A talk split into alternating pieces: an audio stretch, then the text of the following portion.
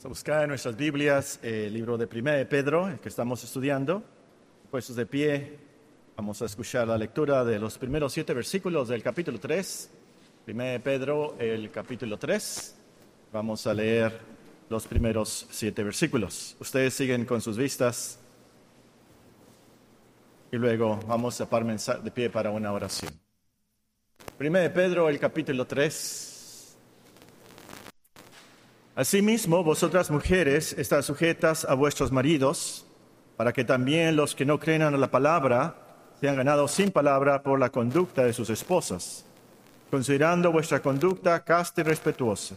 Vuestro atavío no sea el externo de peinados ostentosos, de adornos de oro o de vestidos lujosos, sino el interno, el del corazón, en el incorruptible ornato de un espíritu afable y apacible, que es de grande estima delante de Dios porque así también se ataviaban en otro tiempo aquellas santas mujeres que esperaban en Dios, estando sujetas a sus maridos, como Sara obedecía a Abraham llamándole Señor, la cual vosotras habéis venido a ser hijas, si hacéis el bien, sin temer ninguna amenaza.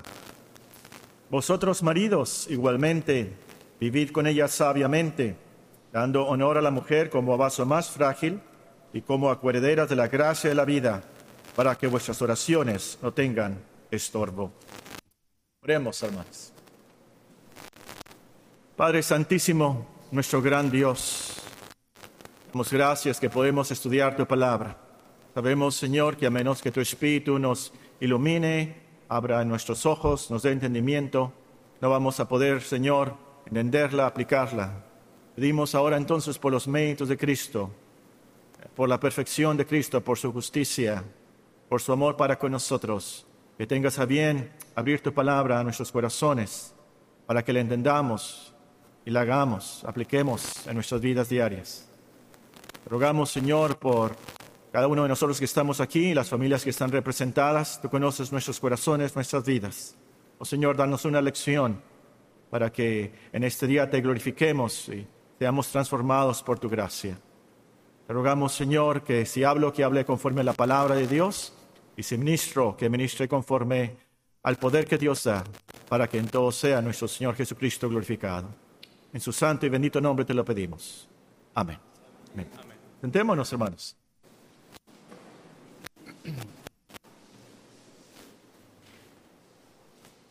Una de las características de la Biblia es que es realista, muy realista. Nos enseña lo que necesitamos en esta vida hoy, ya, en nuestras familias, en nuestras vidas diarias. Y no tan solamente las cosas celestiales, pero también las terrenales. En este pasaje de 1 Pedro 3, el apóstol nos enseña sobre nuestros deberes matrimoniales, o como titula mi Biblia este pasaje, los deberes conyugales.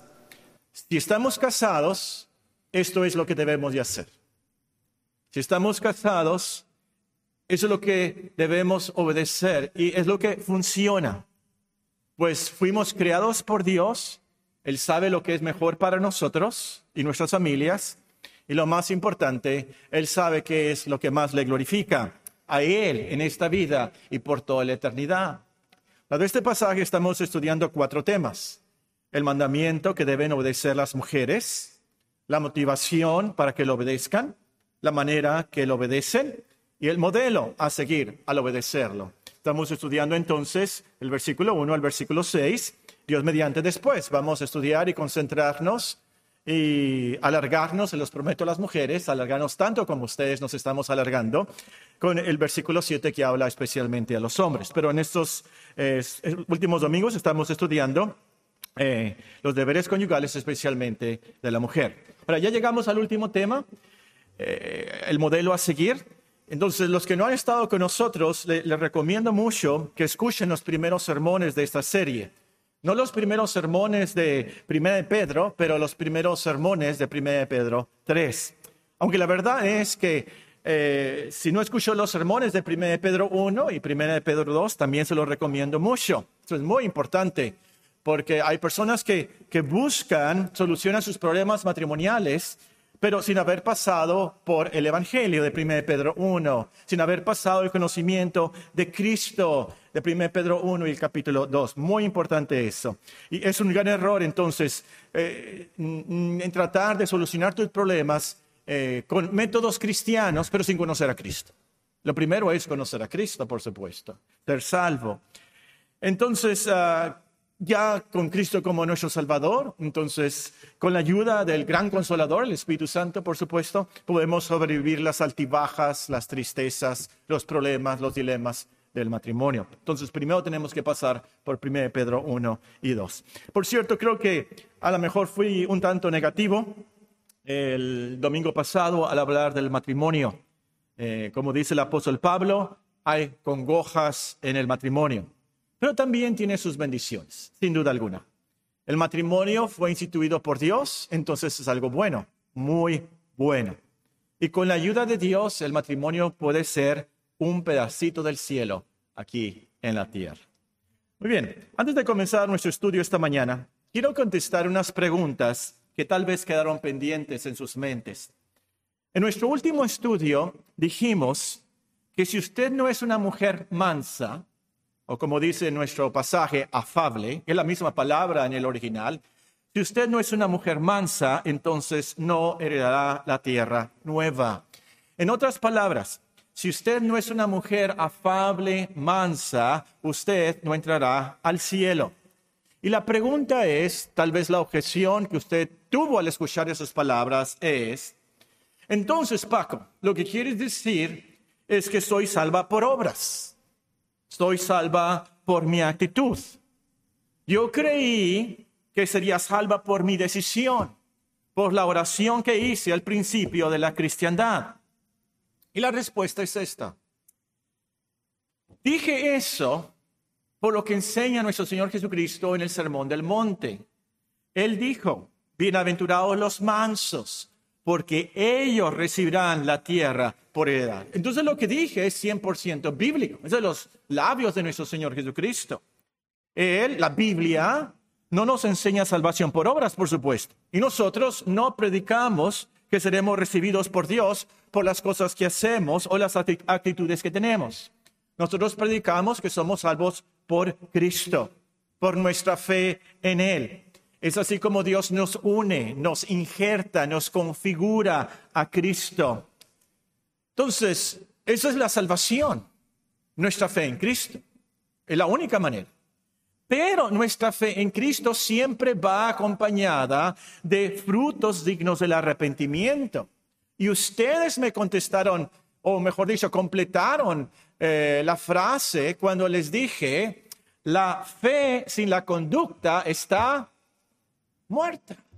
La fe sin la conducta está muerta. Entonces, por más decisiones que hagas, por más que te bautices, si tu fe en Cristo, tu creer, tu confiar en Cristo no va acompañada de frutos dignos del arrepentimiento, cambios en tus acciones, cambios en tus actitudes, entonces tu fe está muerta, no sirve, no es de Dios. Ahora, este es otro tema, yo sé y no me voy a extender mucho. Pero sí, lo más importante de todo esto es que la fe salvadora nos une a Cristo. Y Dios entonces nos recibe porque nos ve en Cristo. Nos ve en la perfección de sus obras, en la perfección de las actitudes de Cristo. Nuestros pecados, Él fue castigado en la cruz por toda la corrupción de nuestras acciones y nuestras actitudes también. Entonces somos salvos porque Dios nos perdona por la muerte de su hijo y somos salvos porque Dios nos recibe por la vida de su hija, de su hijo, su vida perfecta por nosotros. No nuestras buenas obras, aún cristianas, eh, no es por eso que nos recibe. Pero nosotros queremos hacer buenas obras porque Dios nos transforma, Dios nos ayuda a hacer buenas obras, a tener mejores actitudes, que haya cambios en nuestra vida. Y por agradecimiento a su gran salvación, nosotros queremos hacer lo que a Él le agrada. Muy bien. La otra pregunta que tal vez quedó pendiente. Alguien pensó, espero que no se haya, haya sido en esta iglesia, a lo mejor alguien del Internet. Tengo un esposo malo, dice la persona, la hermana. Se dice ser cristiano, pero es un hipócrita de primera. Yo he seguido el proceso de Mateo 18, como dijiste que siquiera. Hablé con él, no me hizo caso, no se arrepintió. Llevé a los testigos, no hicieron caso, no se arrepintió. Llevé el caso a la iglesia, pero no quisieron recibirme o si me escucharon, no hicieron nada al respecto. Nunca llamaron a mi esposo ni respecto, nada hicieron respecto a las acusaciones que hice. Entonces la persona me dice, entonces, ¿qué hago? Bueno, aquí tenemos una de las ventajas del presbiterianismo, la denominación o la asociación de iglesias. Puedes apelar a la autoridad que está sobre esa iglesia o puedes apelar a alguna asociación o hermandad de iglesias. O lo último, si no te hacen caso esas iglesias, puedes cambiarte a una iglesia donde sigan las instrucciones de la Biblia al pie de la letra. Yo conozco una en Hermosillo, se llama Iglesia Bíblica Monteoreb. Si no han ido ahí, se la recomiendo mucho. Muy bien, la última pregunta. La última pregunta que tal vez quedó pendiente. Hermano, sé que estoy mal. Sé que no soy sumisa como yo debería de ser. Soy muy orgullosa. Tengo problemas, soy muy rebelde. Yo sé, lo he leído mucho y lo he escuchado mucho, que debo ser respetuosa, casta, afable, apacible. Pero hermano, es que yo no soy así. Y sí a veces quiero cambiar, pero tengo otro carácter. Yo no soy así. Imagínense, esta es parte de mi respuesta. Imagínense a un ladrón, a un robabancos ante un juez y le dice al juez, es que, es que yo nací así, me gusta robar. Y, he tratado de dejar de ser ladrón, pero, pero no he podido, yo soy un ladrón. Es mi naturaleza, es mi carácter. Un psicólogo me dijo que yo era un cleptómano. Verás qué emocionante robar un banco. It gives me a high. ¿Cómo se dice en español, me? ¿Alguien que sepa inglés? Cuando toman droga, los narcoepilépticos dice, emocionan, les da un... Bueno, ustedes no saben a lo mejor, por eso no me quieren decir. Bueno, el cleptómano le dice al juez, es que se robar un banco. ¿Qué va a decir el juez? Ay, pobrecito, tu naturaleza, y te gusta robar bancos. No, ni modo, está bien. Te voy a dejar libre esta vez. Por supuesto que no. Por supuesto que no. No puedes decir tú, es que yo no soy así, yo no soy sumisa, a mí me gusta. No, no, no, no, no. Todavía nos falta terminar este estudio, por supuesto, y, no me quiero extender aquí en una subdivisión de qué es la transformación de la cristiana o del cristiano. Pero anoten tres lecciones sobre esto, por favor. La primera, la sumisión es un fruto del Espíritu Santo. No es algo que tú por tus propias fuerzas y tu propia naturaleza vas a poder hacer. La sumisión bíblica es un fruto del Espíritu Santo. Entonces, tú eres cristiana, entonces, cuando menos en forma seminal, en forma de semilla, tú tienes de parte del Espíritu esa actitud de sumisión. Segunda, segunda lección. La transformación de la cristiana es progresiva, no es inmediata. En otras palabras, con la ayuda de Dios vas a cambiar. Tal vez es poco a poco, pero cambias. Porque en la cristiana y en el cristiano, como vamos a ver después, Dios siempre está obrando. Él, el que comenzó la buena obra en nosotros, la terminará hasta el final, hasta el día de nuestro Señor Jesucristo.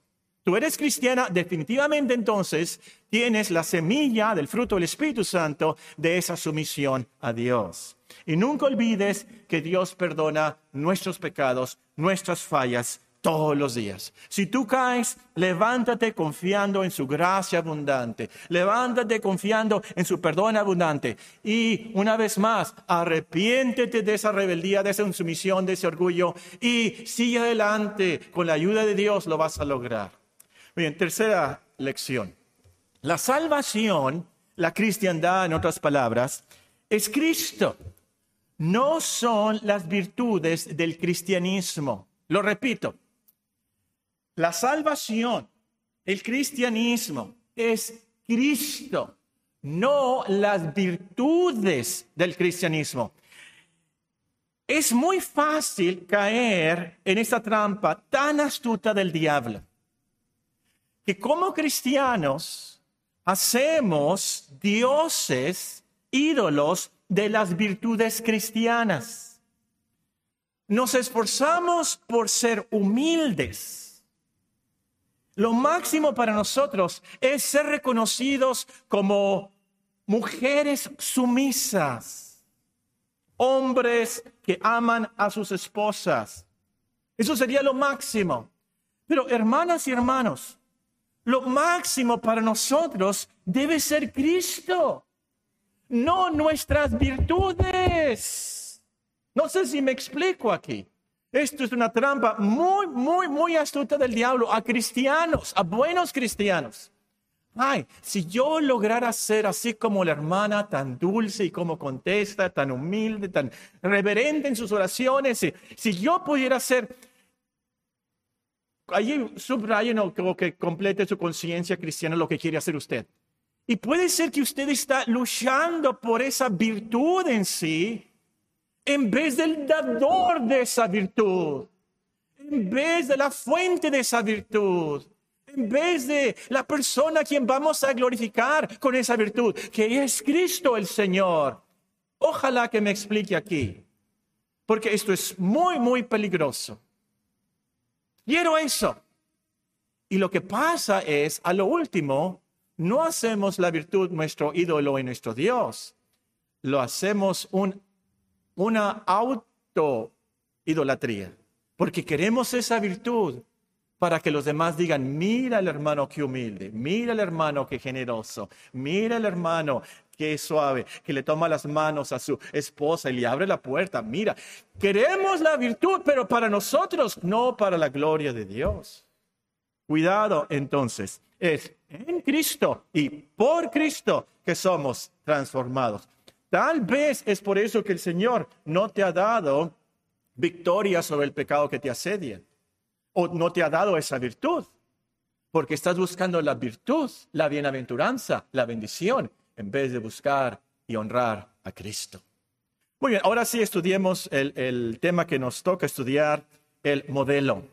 El modelo. Estudiamos el mandamiento, estudiamos también la manera, la motivación. Ahora nos toca el modelo, el ejemplo que el apóstol nos da. Versículo 5, 1 Pedro 3, 5 porque así también se ataviaban en otro tiempo aquellas santas mujeres que esperaban en Dios estando sujetas a sus maridos.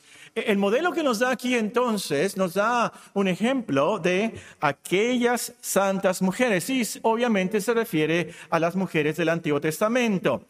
Nos dice aquí, no se vestían con vestidos lujosos, no malgastaban su tiempo y dinero en maquillarse, ponerse la máscara con mariposas multicolores, pero se vestía, nos dice en este versículo, con el adorno de un espíritu afable y apacible, que es lo que está hablando en el contexto.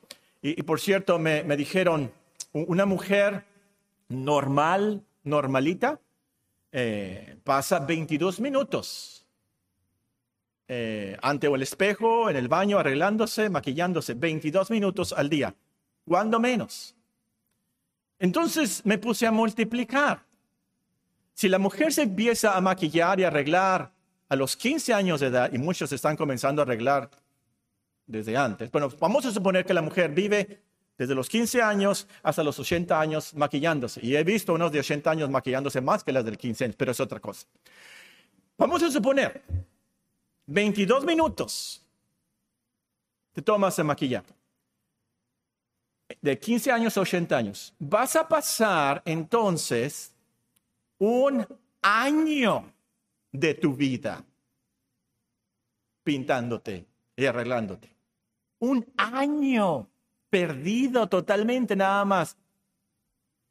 Ahora, hermanas, no digan que no se pinten, porque hay algunas que se tienen que pintar porque si no asustan, ¿verdad? No digan que yo dije eso. No estoy diciendo que no se pinten, pero estoy diciendo que consideren diligentemente el tiempo que están tomando en maquillarse.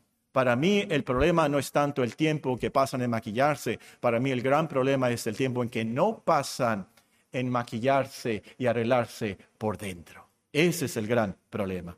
Bueno, estas mujeres eran santas, nos dice aquí, es decir, consagradas a Dios. No como monjas, no, no, no, no, pero como esposas. Es lo que, que las, las, palabras aquí no quieren decir que eran unas mujeres sacerdotisas. No, no, no, eran esposas, amas de casa, como vamos a ver. Eran santas y el versículo nos explica por qué eran santas. Vean el versículo 5. Porque así también, también se ataviaba en otro tiempo aquellas santas mujeres que esperaban en Dios esperaban en Dios. No sé si han notado que en el Antiguo Testamento la palabra fe, la palabra fe, creer, no se encuentra más que mínima vez. Busquen en una concordancia la palabra fe y no se la va a encontrar muchas veces en el Antiguo Testamento. Y no, uno pensara, era cuando deberían tener más fe y se mencionara más. Y lo que pasa es que el Antiguo Testamento usa otra palabra, usa la palabra esperar, confiar. Y literalmente el versículo aquí lee, mujeres que ponían su esperanza en Dios. No el esperar, eh, esperar como esperar un camión, era el esperar de tener esperanza. Y eso era lo que los hacía, la que las hacía santas. Y aquí está el secreto de todo esto. El modelo, hermanas, es ser mujeres que esperan en Dios es tener esa esperanza, esa confianza que las va a llevar en primer lugar, por supuesto, a la salvación. Esto es dado, esto es el principio. Ellas esperaban que Dios las salvara, ¿cómo? Por el Mesías.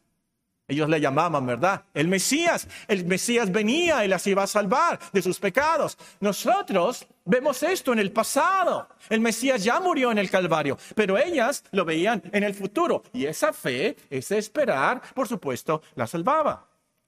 Pero ese esperar en Dios también era para la vida y la piedad. Es literalmente para la vida y la piedad. Muchas esperaban en Dios aún para comer, porque no tenían Price Club Costco, como dicen ahora. No tenían refrigerador. ¿Se imaginan? Sin refrigeradores. Todo se echaba a perder. Tenían, por así decirlo, ellas oraban, hubieran orado más diligentemente y fielmente.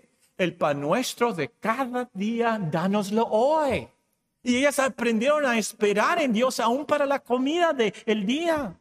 Por sus costumbres, ustedes saben esto. Por sus costumbres, esperaban en Dios también para el matrimonio. Porque no se trataba de que se enamoraban de un príncipe azul que, vivía a, la, a, vuelta de la esquina. Los padres de ellas convenían con otros padres y se casaban según los padres habían decidido. Tenían que esperar en Dios entonces, porque muchas veces no había con quién. Por según los padres, no te vas a casar con ninguno hasta que la, la, y no, no había con quién. Y todo dependía de ellos. Entonces sí, tenían que esperar en Dios para que Dios proveyera o la sostuviera al final. Rebeca. En Génesis 24, si no conocen la historia, es tremenda, eh, dramática, muy romántica. Ah, pero Rebeca esperó en Dios por muchos años, hasta que llegó el siervo de Abraham. Si no conocen la historia, lean esta tarde. Les va a encantar. Génesis 24. Y a lo que voy, hermanas es que ese esperar en Dios no era esperar en los hombres o en ellas mismas. Esas mujeres buscaban más la gloria de Dios que la gloria de los hombres. Ellas no esperaban que las reconocieran en algún concurso de belleza, en algún concurso de belleza a diario o anual. No sé si a ustedes les ha tocado así, ¿verdad? Mujeres que parecen que van a un concurso de belleza todos los días.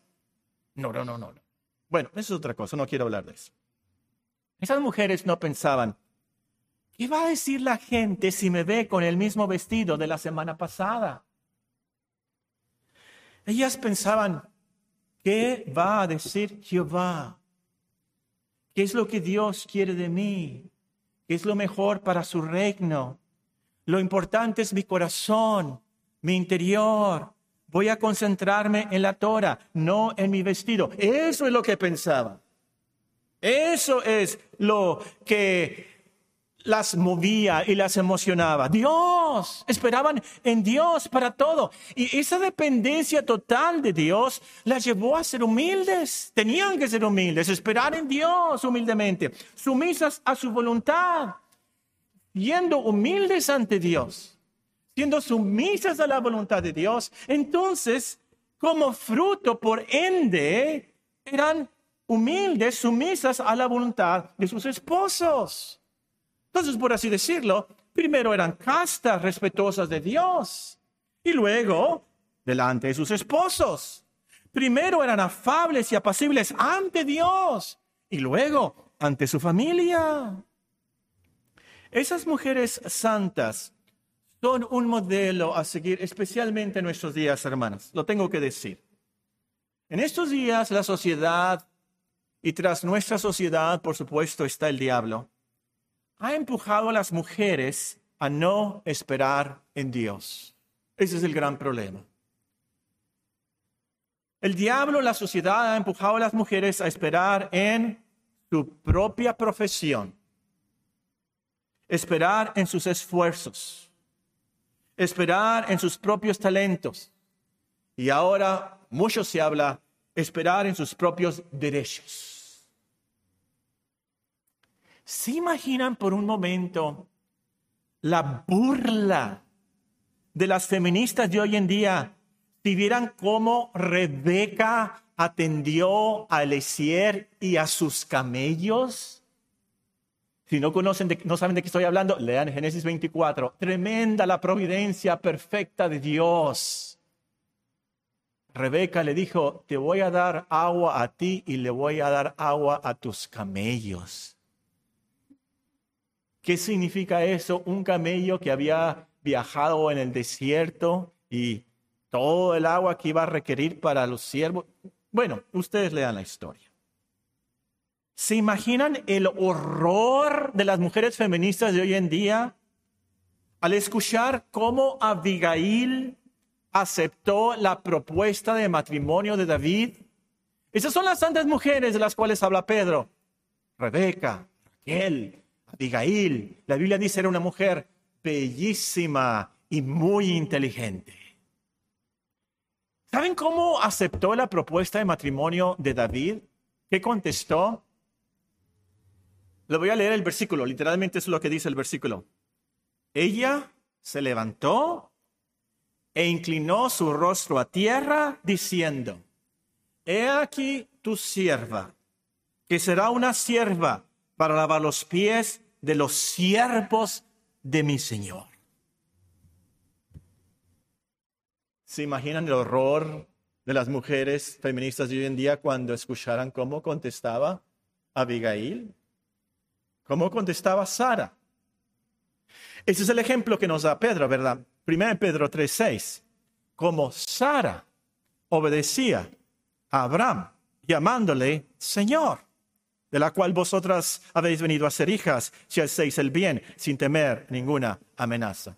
Sara, era tan sumisa, tan respetuosa, que se dirigía a su esposo como Señor. No le decía, ¡Hey, gordo! ¡Viejo! Abraham muy probablemente estaba muy gordo. Y de seguro que estaba muy viejo, tenía más de 100 años, ¿verdad? Cuando tuvo Isaac. Entonces sí, estaba bien viejo. Pero ¿cómo le decía Sara? Señor. Y, su sumisión no fue nada más de palabras, fue de hechos. Dice aquí que lo obedecía.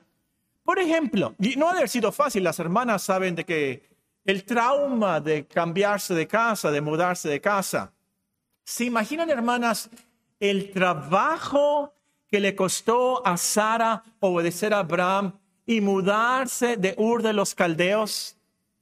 Ella tenía más o menos 65 años cuando Abraham le dijo, ¿sabes qué? Nos vamos a ir. ¿A dónde nos vamos a ir? No sé. Tú tienes que empacar todo. Imagínense, 65 años de edad, la familia de ella, todas las amigas de ella, todo el tilichero, los trazos que tenía juntados por 65 años. Las mujeres saben el, trauma de tratar de mudarse. Pero, pero, pero Sara obedeció sin saber a dónde iba. El apóstol nos dice aquí, ustedes hermanas llegan a ser como hijas de Sara si siguen su ejemplo. Si fuéramos judías, si fuéramos judíos, esta expresión esta descripción nos iba a emocionar mucho. Porque para un judío, Abraham, Sara, era lo máximo, los patriarcas. Tanto así que para un judío ellos describían el cielo como el seno de Abraham. Ah, para nosotros que no somos judíos, Sara, por supuesto, podemos apreciar, eh, eh, ella está en el salón de la fe, eh, el salón de la fama de la fe, en Hebreos 11. El trofeo que se le da a ella está en estas palabras. Por la fe también la misma Sara, siendo estéril, recibió fuerza para concebir y dio a luz aún fuera del tiempo de la edad, porque creyó que era fiel quien lo había prometido. Entonces, a lo último fue la fe de Sara, el esperar en Dios, lo que la llevó a ser obediente, lo que la llevó a ser respetuosa, sumisa. Se sujetó a su marido, lo siguió porque creyó en la fidelidad de Dios. Por eso, por eso. Y así ustedes, hermanas, a veces se les hace tan difícil Creer que Dios quiere que obedezcan y sean sumisas a un esposo tan, tan difícil. No es tan inteligente como ustedes, y ustedes lo saben. No sabe cómo administrar el dinero, y ustedes lo saben. Ellos no ven el futuro, su esposo no sabe a dónde va. Pero ustedes confíen en la fidelidad de Dios su gran fidelidad en cumplir todas sus promesas para ustedes. Ustedes, como dice el versículo, hagan el bien, el bien que Dios quiere. Sean sumisas, castas, respetuosas, afables, apacibles. Y como dice un himno hablando de otro tema, pero podemos usar las palabras, ustedes dejen el resultado al Señor. Dejen el futuro al Señor. Dejen a su esposo al Señor. El último consejo del apóstol se puede traducir de dos maneras. En nuestra Biblia, nuestra versión lo traduce sin temer ninguna amenaza, porque también se ataviaban en otro tiempo aquellas santas mujeres que esperaban en Dios, estando sujetas a sus maridos, como Sara obedecía a Abraham, llamándole Señor, de la cual vosotras habéis venido a ser hijas, si hacéis el bien sin temer ninguna amenaza.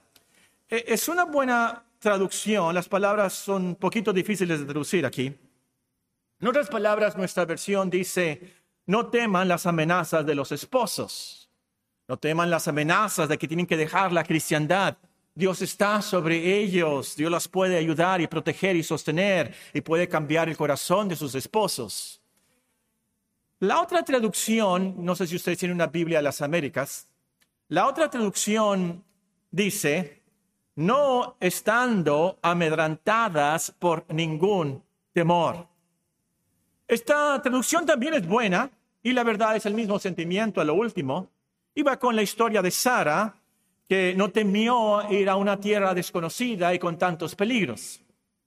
La mayoría de los comentaristas creen que esta frase la sacó Pedro de Proverbios 3:25, donde dice, no tendrás temor de pavor repentino, porque Jehová será tu confianza. Creo que las mujeres van a confesar y van a decir, es cierto, que ustedes son más precavidas, más temerosas, más nerviosas.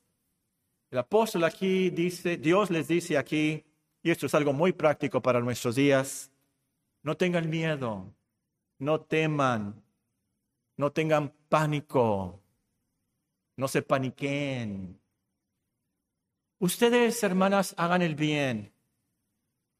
Esperen en Dios y dejen el resultado al Señor. ¿Cuál va a ser el resultado a lo último si ustedes hacen conforme a la palabra de Dios, que es tan difícil a veces? ¿Cuál va a ser el resultado al final? La gloria de Dios. Y eso es lo que ustedes quieren para su matrimonio. Para su matrimonio, a lo último ustedes no quieren una casa en los lagos. Lo último, para su matrimonio no quieren un Rolls Royce, un carro muy suave. con hijos con muy buenas calificaciones, las mejores escuelas del mundo. Todo eso pasa. Todo eso pasa. Todo eso pasa. Pero a lo último lo que cuenta es nuestra obediencia a Dios. Por fe. De esto se trata, el esperar en Dios. Es fe. Si fuera muy fácil y muy suave y muy conveniente, no sería tanta fe. Pero ustedes, hermanas, las admiro más. Y espérense a que hable con los hombres. Pero ustedes son las que admiro más. Porque sí, ustedes necesitan mucha fe, mucha confianza en Dios. Pero a lo último, ustedes van a ser las que van a tener más trofeos en el cielo. Oremos al Señor.